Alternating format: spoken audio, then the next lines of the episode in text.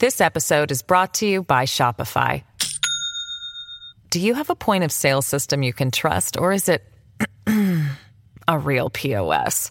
You need Shopify for retail. From accepting payments to managing inventory, Shopify POS has everything you need to sell in person. Go to shopify.com slash system, all lowercase, to take your retail business to the next level today. That's shopify.com slash system. Resolute Square.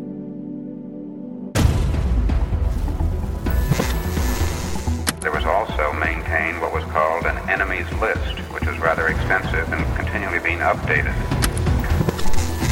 Democrats want Republicans dead. Where I could stand in the middle of Fifth Avenue and shoot somebody and I wouldn't lose any voters, okay? The women with the least likelihood of getting pregnant are the ones most worried about having abortions. On January 6th of 2021, you had tens of thousands of people peacefully protesting. No, it's not a right-wing conspiracy theory. It's not QAnon. It's real. I'm Rick Wilson, and this is the Enemies List. Welcome back to the Enemies List. My second guest today is Matt Dixon. Matt is the senior national political reporter with NBC. He covers a whole wide spectrum of the chaotic Republican presidential race and, and frankly, stories beyond that uh, that's going on this year. But Matt is a fellow Florida man, and we have a, a, mutual interest in the anthropology, the psychology, the performance of one Ron DeSantis, who has been uh, been having some some low light campaign that was marked for about a year of pretty easygoing highlights. Matt, welcome back to the. You've been you've been on here before, right? Did we have you before? Uh, I don't. I think I think so. It's been I've a little had you while. on some podcast or another yeah, before. Uh, anyway, well, Matt, welcome to the Thank you, thank you. I'm honorable, Florida man. I wasn't wasn't born here, but I've been here 15 years, and the state just sort of seeps into your DNA somehow. So now I I feel Florida man. Well, look, look. After 15 years, you're a Florida man. I, I mean, I'm a fifth generation Florida man, so I'm I'm a different animal. But you, uh, you're you are certainly you've earned your you've earned your Florida stripes after 15 years. You've had your share of pub subs, as they say. So listen, Matt, I want to talk to you a little bit. You were out covering the the uh, Ron DeSantis campaign event this weekend in Park City, Utah, a town I've spent some time in. What's the feeling inside DeSantis world after this, after week after week of off the rails chaos, dissent, concern stories uh, percolating out of his world? I don't think the disconnect between sort of public perception of the DeSantis campaign and how the money folks and the inside folks feel could could be any larger. There was a real, despite two months that that really haven't gone well. It's it's been a campaign launch that's kind of gone off the rails relatively quickly. He's actually you know trailing more in the polls to President Trump now. The team huddled and and I don't think they were blowing real smoke. Sure. I, I think there's a legit sense of optimism still that they can you know, we've all talked about and you've tweeted endlessly about the proverbial quote reset. And there is some, there remains optimism within his camp and, and especially with the donors that were out in Park City this weekend that, that what they plan on trying to do is, is, is actually going to work and sort of get things back on track, even as Donald Trump continues to have 30, 40 point leads and seemingly sort of his narcotic like effect on the Republican base isn't really going anywhere. You know, I, I, I mean, it's, it's not a secret in Tallahassee that Ron DeSantis is not a a, a guy who's really particularly warm and personable. Um, he's not he's not a, he's not one of these people with that sort of candidate charisma where you walk out of the room and think, man, I'm going to be friends with this guy. Are the donor? I mean, uh, and I've talked to a couple of his. Uh, I've talked to a couple of people who have cooled on him, and the sense is sort of like, you know, we we were really looking for anybody except Trump, and it looks so good in Florida on paper, and you know, why can't he quite? Why, why can't he connect with people, and why can't he be you know, uh, uh, somebody that that that has a sort of warmer affect. And I just and I've told all of them like that's not this guy. He's not ever going to be, um, you know, he's not ever going to be the guy who who emotionally connects with people. Right. And I've had it described to me because you're right. Like the, the general idea of him connecting, even I've had stories of even in his day job meeting with, you know, influential business groups or the folks that, that usually carry the currency of the day mm-hmm. in Tallahassee and state capitals across the country. And even in those meetings, he's kind of in the corner on his phone as staff leads the meeting. There's no, no connection politically, personally, you know, professionally. But I have heard him described to me, and, and going back to a setting like Park City, as kind of a, a, a, quote billionaire whisperer. And we saw this a little bit with Sheldon Adelson. Mm-hmm. Sheldon Adelson, the, the, late Sheldon Adelson, chaired his his finance committee mm-hmm. in 2018 when he ran for governor. That's a guy who doesn't really get involved with with state level right. politics or didn't get involved with state level politics. And there's the you know an anecdote that I've, I've gotten into a little bit in the past where he went over and met with him and it went really well. And and his staff at that point said he's just you know if if you're a quote run of the mill millionaire, he might not you know give you the time of day. He doesn't necessarily respect that, but you know with with a group of people like that, it's kind of a, a, a you know a, a, different switch for him in his brain. And I, I think there was probably some of that with the donors who are sticking with him, even though things aren't going well. Well, no doubt there's a few that have even publicly said that they're, you know, either shopping for other candidates or no longer with him. That's very much a reality. But I do think he's he's going to be able to keep enough people on board to, to fund this thing for a while, no no matter how you know no matter how it looks in, in public polling. Right, right. I, I do think though that he, I, I think there have been a number of his major donors who are now publicly and privately, sort of you know, the Schwarzmans of the world, sort of flirting with Glenn Youngkin, trying to get him in the race. Um, and I think the I think the DeSantis campaign always was in a weird wedge because, I mean, for the billionaire class, they have to have one message, but for the rest of the Republican base, um, tell us a little bit about how they sort of tried to like meme their way into this very online uh, image for DeSantis. And how do you think that's going for him? You know, both in the primary, uh, you know, when you're when you're posting up against Trump, and how do you think it would play out as you get to a general election? Since he's parked himself out pretty far out on the on the cliff on a lot of these issues. Oh, you're you're playing the role of attorney here. You're asking questions you know the answer to, right? the uh, I mean the, the, the the general idea of allowing the sort of online trolls not just in the room but to sort of control the room hasn't just been a strategy; it's been the strategy. I mean, reporters in Florida, national reporters are starting to learn the reality that we've been stuck with here in Florida for three or four years, where you know your texts and emails are fair game to be screenshot and put online. There, right. There'll be personal attacks and the media strategy is to attack the media. Mm-hmm. There's an open acknowledgement that making our life more difficult is sort of the goal and the strategy. And that, you know, that has worked well for him as governor. He won by 20 points. He, you know, turned Miami Dade blue. It's a, it's a strategy. Well, that's only part of the story because Democrats kind of give up on the state. But if we're talking about DeSantis, what he has done, a 20 point victory can't be understated. It worked for him as governor. As it turns out, a broader audience when he leaves sort of the safety of the Florida ecosystem, it hasn't exactly exactly gone as well. Some of the same tactics that that helped him rise post pandemic are making you know it, people aren't people aren't receptive to them. They look it looks kind of strange when the light gets a lot brighter, and I think they're learning that now. Um, they do have more traditional communications folks on the super PAC side. There are some people who um, have interacted with the press sure. in a much more traditional way and it hasn't been nearly as adversarial so i think they're starting to realize that i think some of the people that have have become sort of celebrities in the far right twitter sphere have have been their X sphere, I, I, guess that the X exosphere, or right. whatever whatever we're supposed to call it now, have sort of been sidelined and they're not nearly quite as influential because the messaging well, I guess as I say that, I'm reminded of the the ad that just went viral that that they apparently produced in house and, and, sent out. So I, am kind of stepping on my own point here, but I do think more broadly the communication strategy is getting slightly more traditional, and we're going to see more of that moving forward. Whether it's too late or not, I, I really don't know, but I do think there is a bit of a shift, and even reporters who cover him a lot have noticed that as more traditional communications people come in. It, come in the it fold. is interesting that that the Hawkmans and Pushaws of the world um, who had a very dominant role in the in the beginning of this. I think those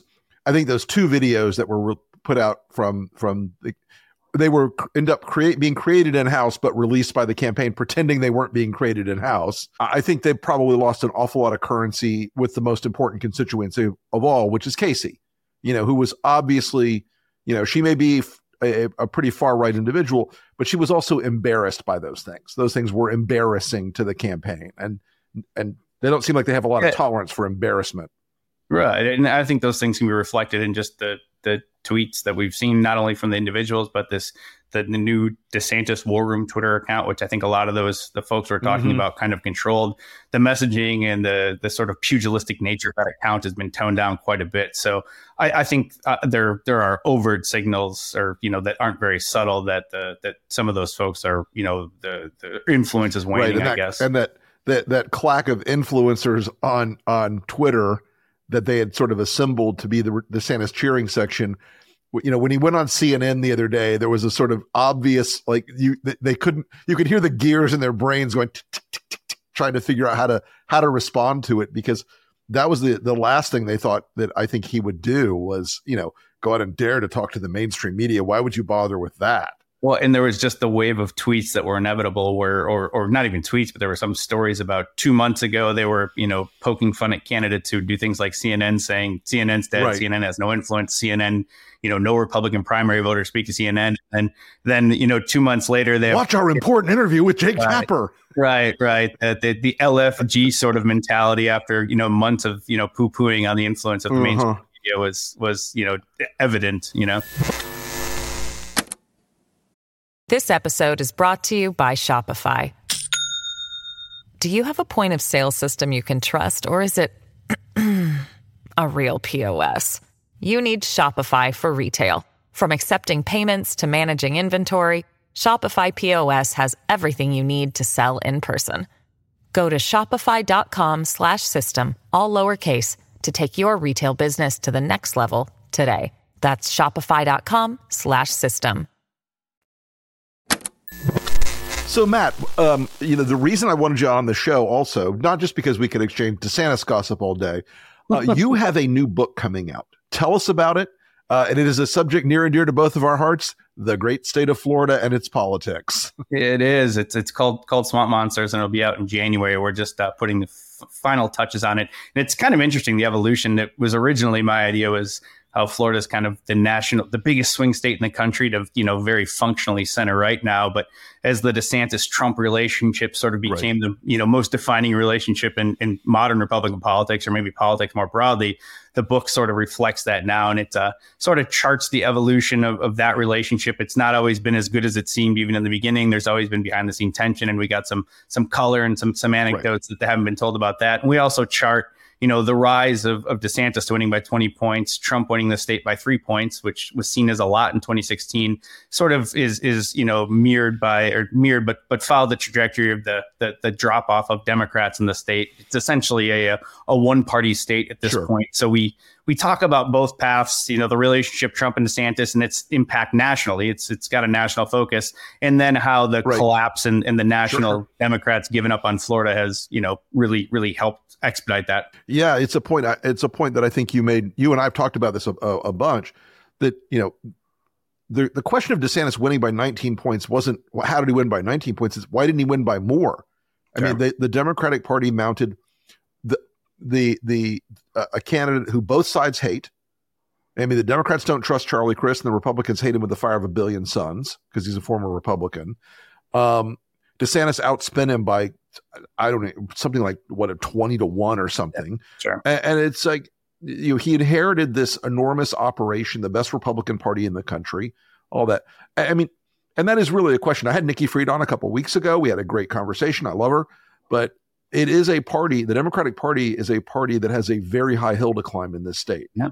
Well, I mean, the the most interesting data point I think of that uh, going back to 2018, the last midterm election here, the national Democratic groups put in about 60 million dollars into Florida. This cycle, that number was two. So they fun- I mean, they functionally gave up on the state. I mean, the the the past party chair, uh, Manny Diaz, his, he ran with the idea that Mike Bloomberg was going to fund the party. They were close. He said, elect me and I'll get Bloomberg money. That never happened. And, and the party never really got off the mat. Uh, the you know the, the anecdote that you know I think exemplifies that in a real way. I didn't know who the Florida Democratic Party's communications director was the entire cycle. They just functionally didn't exist. So it was you know a, a party a party that a party that didn't exist, and, and Nikki's trying to rebuild it now. But it's uh it is a steep hill to climb, and and I don't think they're to the point where in 2024 things like you know, winning U.S. Senate races necessarily should be the barometer. But I think they're trying to build in smaller metrics to sort of build the idea that that they are making progress, and we'll see how that goes.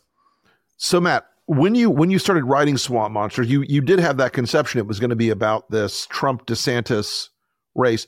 When you started looking at it, did it feel like um, DeSantis would be would be further along today against Trump than he is because he seems I mean, he started out in polls about a year ago. There were there were surveys I saw about a year ago where it was, you know, Trump 50, DeSantis 35. And now Trump's in the mid 50s and DeSantis is in the mid to high teens. Yeah, I mean, I, I, thought Trump was always the front runner. I, I was under no conception that that you know, anything but, but right. I, I, didn't. And, and I I think some other people had better foresight than me because I think some people did call this, but I saw it as being a slightly closer race with Trump as a front runner, but but DeSantis definitely in the mix. And when it's it started to hit for me, there's a I forget the exact name, but there's a a big Western in Denver, a big Western annual conservative convention where everyone goes, and there's this massive off year straw poll. And DeSantis won it two years in a row. And I remember talking to the folks out there, mm-hmm. and they were kind of like, you know, we expected Trump to, you know, maybe do a little better. And, and, DeSantis won this thing two years in a row. And everyone out there, I talked to a bunch of, of, of conservatives and Republicans, and this is during, you know, uh, last year, so a, a, while ago, and they were all, you know, sort of right. touting how big of a presence he had there. And that's when the light went on for me saying, all right, we're covering a national politician. This is no longer just a governor. And it seemed like all arrows were pointing up. What is notable to me uh, is how quickly the the collapse kind of happened because after I spent uh, election night in 2022 in St. Petersburg covering Charlie Crist uh, election oh. night quote party, which kind of kind of felt like a funeral for, for yeah. Well, it, it, actually felt more like a funeral for a political party, honestly. But uh, on my drive back from Tallahassee, I, I spent I, the whole time listening to conservative radio. So this is the day after the election, and everyone from the you know the Buck Sextons of the world to all of the the major right. national conservative talking heads all they could talk about, especially since Republicans didn't do as well nationally. The entire focus was on the the great new hope that is Ron DeSantis, and so that was November. You know, so it's not as though this was a long period of time from DeSantis going for America's governor for conservatives to down 30 in national public polling. It, it really has been sort of a, a, a quick process, which I, I, think is kind of, you know, a, a, notable element of it and just, you know, speaks to how much the, the base is still sort of hardwired for Donald Trump. Yeah, I think that's right. I mean, and, and I also think there's, there's a weird contradiction with Ron DeSantis, and I don't know if you've observed this as well. I'm sure you have. He fears Trump at a certain sort of like basal level. Um, and and I just I always find that ironic that this is the guy who talks the toughest in in a way, never back down of, of all these people, and yet he's just as cautious about offending the the dear leader as the rest of them. Yeah, and internally they're open about it. We've had we've seen you know memos that have, have leaked intentionally. Otherwise, I, I you know sometimes those happen accidentally, sometimes they don't. But in there, they right. you know they openly say they're never really going to turn the the, to train their fire on on Trump.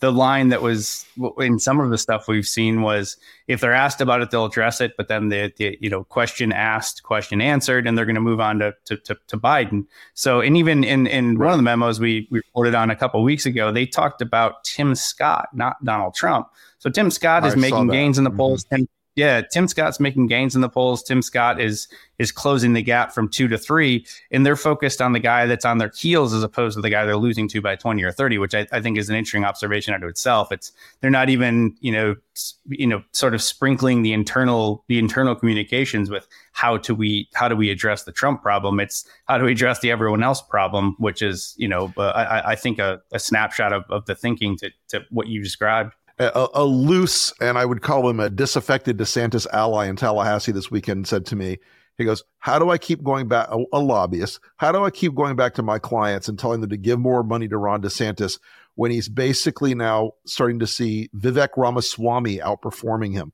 a guy who has spent no money, uh, who is nobody. How, how do I how do I how do I explain that to our to our our corporate people that that that and if folks if you don't know this folks every lobbyist in Tallahassee, Florida, the third largest state in the country, it is a multi billion dollar industry. They are being told by the DeSantis team in and out of government, you better perform for us, you better raise money for us, you better you better deliver um, or there will be consequences. And and so this this guy was like, you know, Tim Scott's one thing, but how, how is he losing how, how is he losing ground or holding ground while Vivek Ramaswamy is climbing up? How is that possible? And well, it, it really is a weird sort of of of mm. you know the only easy day is yesterday, the Navy SEAL kind of thing of of you know it pays to be a winner, and when you're not a winner, right. when you're not perceived as the guy who's the inevitable winner, things start to get loose around the edges and fall apart. I do think the answer for those contract lobbyists who are having those conversations now is if their clients have any business in Tallahassee, no matter what happens, Ron DeSantis is going to be governor for the next year, for for two more years. So I, you know, if, if you know I'm one of those contract guys, and I have to bring that to my, if they have any sure. business in Tallahassee, then the if anyone thinks that they're not going to keep score in that regard, they're they're they're mistaken. His government people have been so blunt about like you better you better perform for the for the governor. You better you better call the campaign. You better call the super PAC. I mean I, that that's the kind of shit like I got to wonder. And and uh, one one person said to me recently, he goes he goes you know is I'm to do what I've got to do. But I also wonder if like I'm to have to talk to the FBI at some point when they come calling because they're to because this is so blunt and over the top in a lot of cases. They're not really the most like delicate, sophisticated players. Well, it's the putting it in writing that I think caught a lot of people by surprise. I mean, g- uh, being a governor is inherently a political job, and the idea that staffers for governors have, you know, perhaps made phone calls in the past from the Florida, you know, Republican Republican Party of Florida building has probably happened. But there was checks messages out to folks, you know, sort of actively trying to bundle contributions during work hours. yeah, and and I think that's kind of what because initially when those messages were going out like the same night i was getting them flagged to me like what is this? And you know if, if you're uh if you do uh, something yeah. that grosses out a, a, contract lobbyist then you've done something that's you know definitely definitely not right. These are not people with shall we say the yeah. most delicate moral sensibilities. Right, right. Yeah I'm, i wasn't i wasn't getting texts from kindergarten teachers you know?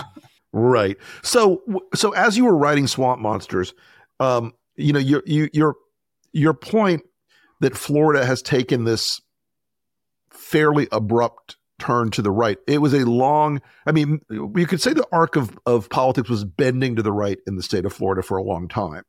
But when in the era of Trump and with this MAGA migration to Florida, it seems like we're moving further and further, faster and faster. Yeah, well, I mean, Florida's been purple nationally for a long time, and that's why it's on the map. But it's performed red for a long time. I mean, it's the Democrats haven't had a modicum of power mm-hmm. here since the you know the mid '90s, and you know Jeb, Jeb Bush and some of the education right. stuff is really you know that the, the, while the modern Republican Party really much dislikes Jeb Bush to a, to a large extent, he really was kind of on the front end of of of, of a lot of the, the the slow evolution you talked about but it, right now it, it, it really it really did happen fast. I mean, Republicans have super majorities in both chambers of the legislature here, and and Ron DeSantis has the, the legislature on a fairly short leash. So from a policy perspective, one thing it, it can't be kind of overstated. He got everything he wanted in the runway up to his presidential launch. I mean, all of the policies, Absolutely. all of all of the things that that he wanted the legislature to to turn into law so he could then campaign and raise money off of. They did almost 100% of it. So he had sort of the perfect runway to, to launch for president, which makes it even, is kind of another data point that, that to, you can look at and say, well, this is really not going, you know, as, as it should have or as planned. Because not only did he have the most money, he had years of hype, but he also had a legislature that was, you know, really wanted to see a, a guy from Florida run for president, and they did everything they could do to help him. And it's just none of it is none of it is stuck once once Trump really started to engage again. How much buyer's remorse do you think there was in the legislature? Because I know there were people who were in the legislative, in, in actually in both houses, particularly the Senate, that were very nervous about six week abortion ban, a lot of the woke stuff. Uh, how much buyer's remorse do you think there is right now among those folks? I don't totally know how to answer that because I don't think they there, there, wasn't really a choice necessarily. I mean, this is the for for for lawmakers. I mean, for for lawmakers who uh, Ron DeSantis for the is the first governor in a long time that overtly will you know find someone to primary you in an election. And when Ron DeSantis, we found in the midterms right. when Ron De, when Ron DeSantis picks a candidate in a, a Republican primary, essentially the person who was in there, even if they were, you know, the anointed one by leadership, they drop out. You, you just can't beat that. Ron DeSantis right. is still uh, at the state level. The, the morning consult governor's poll just came out. He, he's still very popular here. Uh, he's he's above water by eight or ten points. Sure. So uh, the the idea I guess you could ask, you could say, well, if you really didn't want to take this vote, you could fall on your grenade, you could stick with your principles, and you could probably be in the legislature for two years, two or four years, and, and go home. So I, I, don't know that a lot of these guys really saw a choice, and and to some degree, I guess that's political cowardice, right? Like if you're taking votes you don't want to take just to sort of save your own sure. That's an argument to be made. But I don't know that that having a political career in Florida, a, a Republican political career in Florida, and voting against Ron DeSantis are two things that can coexist. Ron DeSantis is about, will be governor for two more years. We'll see if it's a hard landing or a soft landing out of this campaign. We've got you know a lot of people looking at the at, at replacing Ron DeSantis in the next couple of years, including Matt Gaetz, Wilton Simpson, the ag commissioner, um, you know, Blaise Ingoglia, a whole bunch of other ones, including even Don Jr. talking about it to people that I've heard. Um, where do you see that race coming? I mean, it it it it it strikes me that the first real post-Trump like MAGA primary will be that race. Yeah, I mean, well, and I think it, unless there's some drastic change with the base, I I find it hard that a traditional politician, a, a, a Wilton Simpson, who is the now the agriculture commissioner here, a former Senate president, who's very much a traditional yeah. sort of politician. You know, I'm just ha- find it hard on a debate stage with a more sort of MAGA type personality of Byron Donalds or like Don Jr., like you mentioned. I, I find it hard in, unless right. there's some drastic shift in the party, which I, I don't foresee uh, it feels like the the MAGA types or or the you know I guess the Governor DeSantis wing of this party, as opposed to a more Chamber of Commerce wing of the party, is going to carry the day, or at least have to be viewed as is sort of the favorite going into that that that sort of race. And it's going to be a crowded primary, so who knows? But it, it, feels like the edge has to be to the the sort of more carnival barker type politician as opposed to the one that's that's you know focus, fo- focus grouped and you know the, right. the one who can go viral versus the one who can be you know restrained and try to just get one line in a, a debate as, as as may have been typical in the past. Yeah, it's it's going to be a big big messy field. Well, Matt Dixon, you are a deeply knowledgeable guy on the on the on the great state of Florida. I've loved having you on the show. Hope to have you back again soon. Um, the folks, the book is Swamp Monsters. Pre-order it now. Um, it is it is going to absolutely tear a lot of things uh, uh, open for you about how Florida works and about the internal war between Trump and DeSantis. I look forward to uh, having you back again on the show, Matt. Tell people where they can find you on social media. I am on well Twitter or X. I'm still getting stumbled there at M Dixon five five, and that that's my main my main social media channel. That's where most of my content goes and where I'll be talking about Florida coverage and the and the book. Okay. Manny Diaz is Florida's education commissioner right now. And it is under Manny that he has gleefully accepted the mantle of Ron DeSantis's desire to burn higher education and K through 12 education to the ground in Florida and remake it uh, in the vision of Moms for Liberty and this ahistorical group of people who um, they believe have taught uh, uh, must must push back against woke history teaching. Well, this week, and, and and Manny, I love you, brother, but this is too far, and you know it.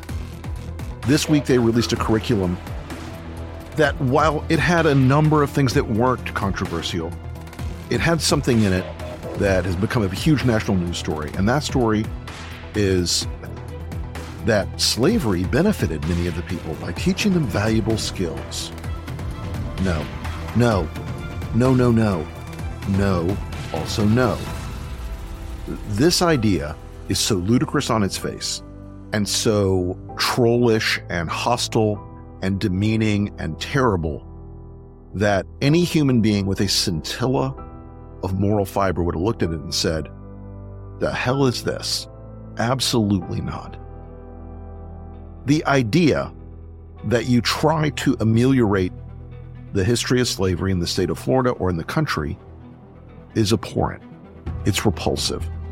We, we, it, it is the great national sin of our character. It is the, it is the thing that has, that has never been fully healed. It is a, it is a, something, you know, as we're, as we're bending the arc of history in the right direction, it's something that acknowledging the horrors of slavery um, is, is, is vital to do. But this curriculum that they released, this idea that they defended, that there were good things about slavery, Manny brother, you are on the enemy's list. And I hope you'll find a way to find in your heart the decency and courage to say you won't be a part of this anymore.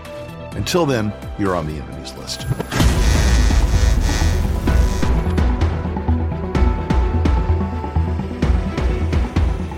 Thanks again for listening to The Enemies List. If you have any comments, questions, or if there's someone you'd like to hear on the podcast, hit me up on Twitter at the Rick Wilson. Thanks again for the wonderful support you've shown the pod. We're growing fast. It really helps if you will share this with your friends, your family, and anyone else who, like us, is trying to save democracy. While you're at it, if you could rate and review the podcast, I would be very much appreciative. I know this is the sort of thing you've heard a billion times. Please rate, review, like, blah, blah, blah but you need to do it. It really does help us a lot. We are slaves to the algorithm, my friends, and if you do this, it will help get the pod out further. Anyway, thanks again for listening. I'll see you next time. And remember, whatever you do, stay off the list.